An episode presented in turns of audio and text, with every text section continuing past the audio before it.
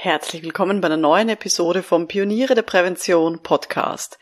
In dieser Episode geht es um Stundensätze und Honorarverhandlungen für Selbstständige. Ich gebe Ihnen Gedankenanstöße, wann Sie bei einem Projekt zusagen sollten, selbst wenn es super schlecht bezahlt wird.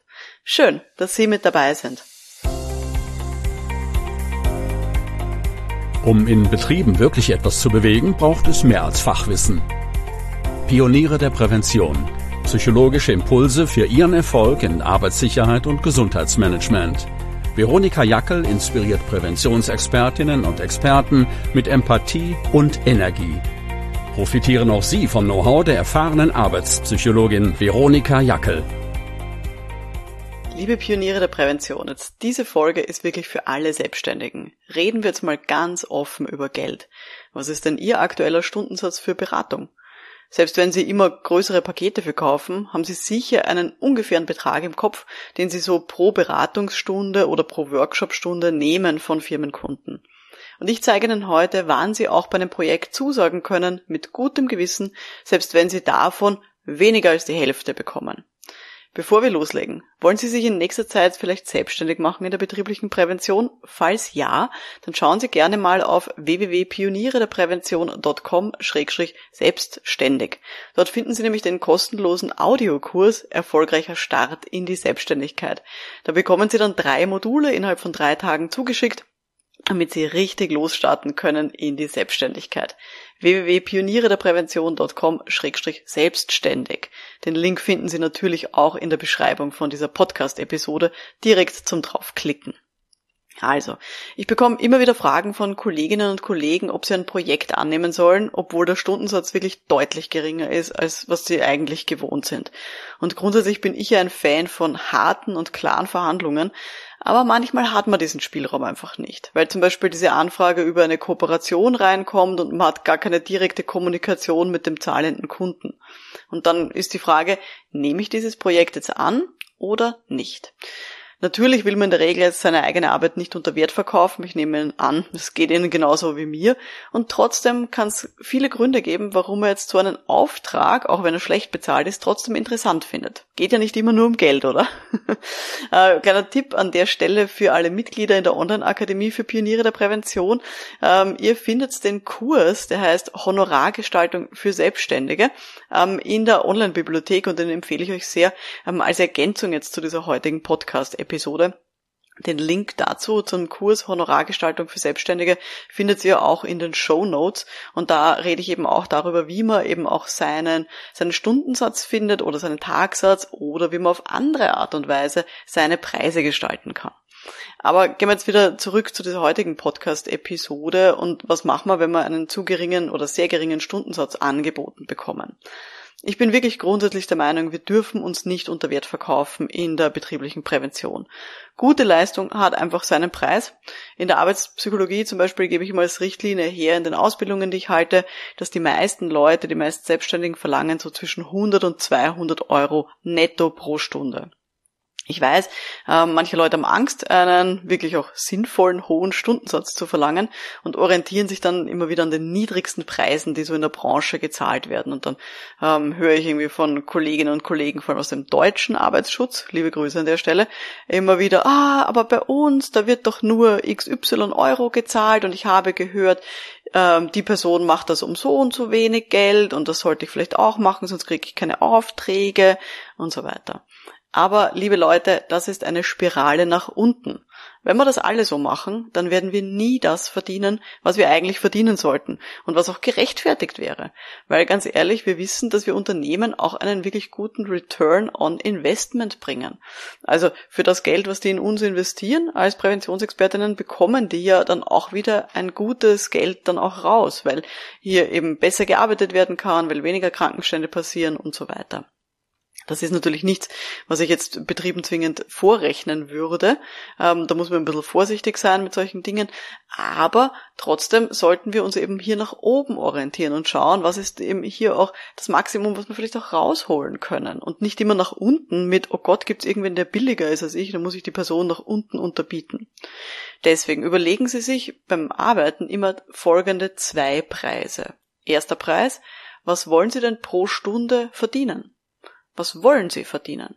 Also eine Zahl, die Sie auch wirklich sagen können, ohne rot zu werden, die Sie ernst meinen ähm, und die eben nach oben hin ein gutes Limit ist. Also nicht nach oben ein Limit, aber sozusagen Ihr, Ihr Ziel, das Sie anstreben.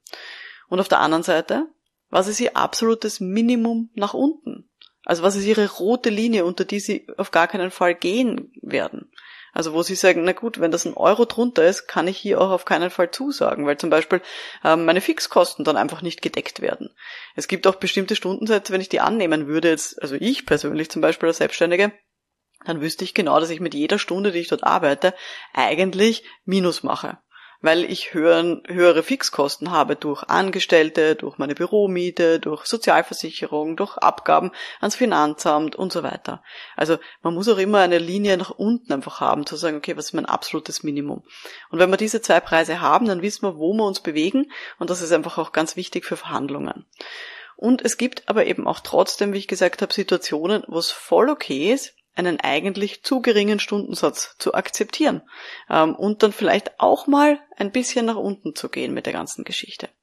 Gehen wir jetzt zum Beispiel von folgender Situation aus. Wir bekommen ein Projektangebot, hat einen sehr geringen Stundensatz, sagen wir, keine Ahnung, 50 Euro. Äh, die bekommen wir, egal was wir arbeiten, egal ob wir dafür Vorträge halten, Workshops halten, Vorbereitungen, Nachbereitungen machen, es sind immer 50 Euro pro Stunde. Und die Frage ist, sollen wir so ein Projekt annehmen, ja oder nein? Und für mich stellen sich in so einer Situation mehrere Fragen. Und die möchte ich gerne jetzt mit Ihnen durchgehen, dass Sie auch so ein bisschen mit überlegen können, wie geht's Ihnen denn mit dieser Situation ähm, und wie würden Sie denn dann vorgehen. Die erste Frage, die sich bei sowas stellt für mich ist, sind es viele Workshops, Vorträge oder zum Beispiel Unterweisungen, die alle gleich ablaufen, die ich so machen soll um diesen Stundensatz. Das hätte natürlich den Vorteil, wenn dem so ist, dass mit jedem abgehaltenen Workshop, mit jedem Vortrag, den ich da halte, bekomme ich eine bessere Routine und man wird einfach auch schneller in der Vor- und Nachbereitungszeit. Also ist das der Fall, dass man hier einfach eine Routinetätigkeit dann übernimmt, die man vielleicht sogar auch schon mal gemacht hat, so dass man da auch grundsätzlich weniger Vorbereitungszeit dann benötigt. Zweitens kann man zum Beispiel für jede Stunde vor Ort immer auch eine Stunde vor oder Nachbereitung berechnen, selbst wenn man die eigentlich gar nicht braucht. So unter uns, man hat ja schon gewisse Dinge auf seiner Festplatte gespeichert, oder? Man hat schon gewisse Vorträge schon mal vorbereitet, gewisse Unterweisungen, ähm, gewisse ja, Standards, die man hat. Und so könnte man doch, wenn man hier äh, zum Beispiel dem Auftraggeber problemlos eine Stunde Vorbereitungszeit immer dazu kalkulieren kann, kommt man dann doch de facto auf 100 Euro pro Stunde statt 50 Euro pro Stunde. Und das wäre hier eine Möglichkeit, hier de facto seinen Stundensatz zu erhöhen. Warum kann das manchmal möglich sein, äh, dass dem so ist, dass der ähm, Auftraggeber sagt, ja, ist kein Problem, das zu berechnen, ich habe zum Beispiel auch schon gehabt, dass ich im öffentlichen Dienst ähm, eine Vorgabe bekommen habe für einen maximalen Stundensatz. Einfach, weil die gesagt haben, das ist bei uns das Maximum, was bei uns durchgeht in der Finanzabteilung. Wir dürfen keinen höheren Stundensatz ähm, akzeptieren von Beraterinnen und Beratern. Aber unter uns gesagt, es ist kein Problem, ähm, hier ein bisschen mehr Vor- und Nachbereitungszeit dann reinzurechnen, so dass man am Ende dann doch wieder auf eine gute Projektsumme bekommt, die man dann bezahlt bekommt. Das ist eben hier jetzt auch eine Frage. Ähm, dritter Aspekt, äh, den ich hier in den Raum stelle, ist, wie schaut's aus mit Fahrtkosten? Also wenn das ein Projekt ist, wo man eben ähm, nicht nur im eigenen Ort zu tun hat, sondern eben auch weiter weg, wie schaut's aus mit der Bezahlung der Fahrtkosten? Kommt dann eben auch hier zum Beispiel diese 50 Euro Stundensatz zu tragen oder werden Kilometergeld äh, berechnet oder was bekomme ich hier an Fahrtkosten zusätzlich noch vergütet? Und dann gibt es natürlich auch noch weitere Gründe zuzusagen bei so einem Projekt, äh, das an mich herangetragen wird oder das an Sie herangetragen wird. Äh, zum Beispiel, wenn es eine super Reputation ist, die man auf seine Website stellen kann oder wo man zum Beispiel einen Blogbeitrag darüber schreiben kann oder, weiß nicht, eine Podcast-Episode aufnehmen kann zu dem Thema. Wenn man irgendeine Reputation hat, wo man sagt, okay, ähm, da kann ich dann nachher zum Beispiel ein Logo von einer Firma verwenden für meine Website, dann ist das doch vielleicht auch ein guter Grund, hier trotzdem mal zuzusagen. Wenn ich zum Beispiel noch am Anfang stehe meiner Karriere ähm, und das vielleicht auch noch brauche, solche Referenzen. Also auch dann könnte ich Ihnen empfehlen, hier dann trotzdem zuzusagen. Oder überlegen Sie sich auch, würden Sie bei so einem Projekt dann zum Beispiel mit jemandem zusammenarbeiten, von dem Sie sich viel erhoffen zu lernen, wenn die Person so ein bisschen ein Mentor oder Mentorin für Sie sein kann. Auch dann wäre das ein Grund, ähm, ein schlecht bezahltes Projekt zuzusagen. Ich habe auch ähm, zu Beginn meiner Laufbahn ähm, hier immer wieder Projekten zugesagt, einfach weil ich mit großartigen Menschen zu tun hatte und wo ich genau wusste, wenn ich mit denen zusammenarbeite, dann lerne ich unheimlich viel für meine Beratungstätigkeit.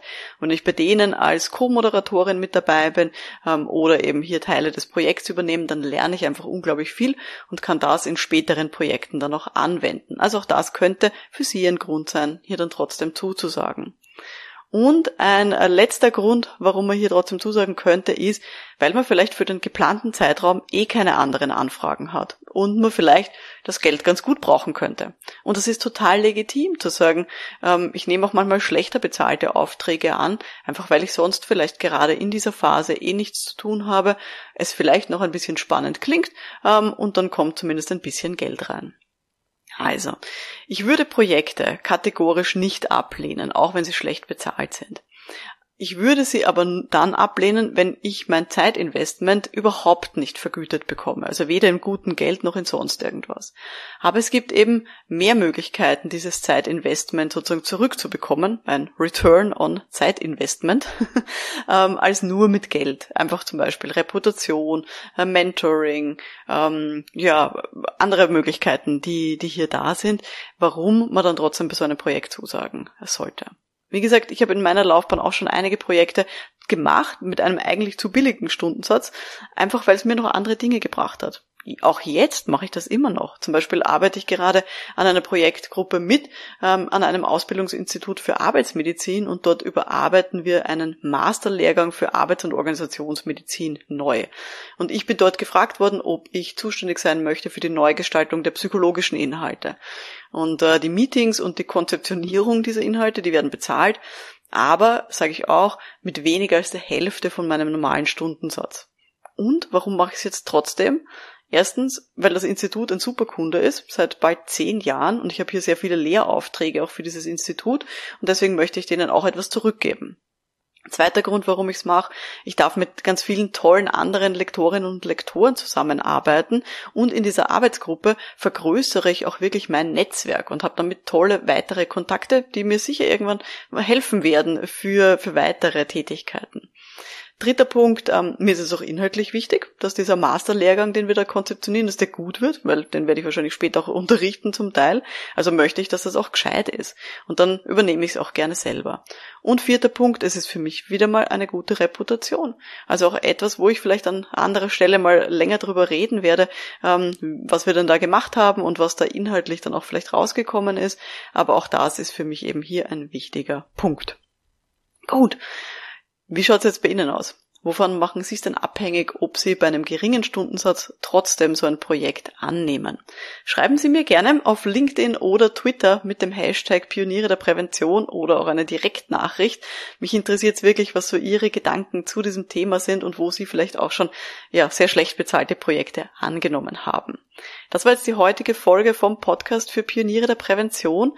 Wenn Sie das heute interessiert hat, dann hören Sie gerne mal in andere Podcast-Episoden noch rein.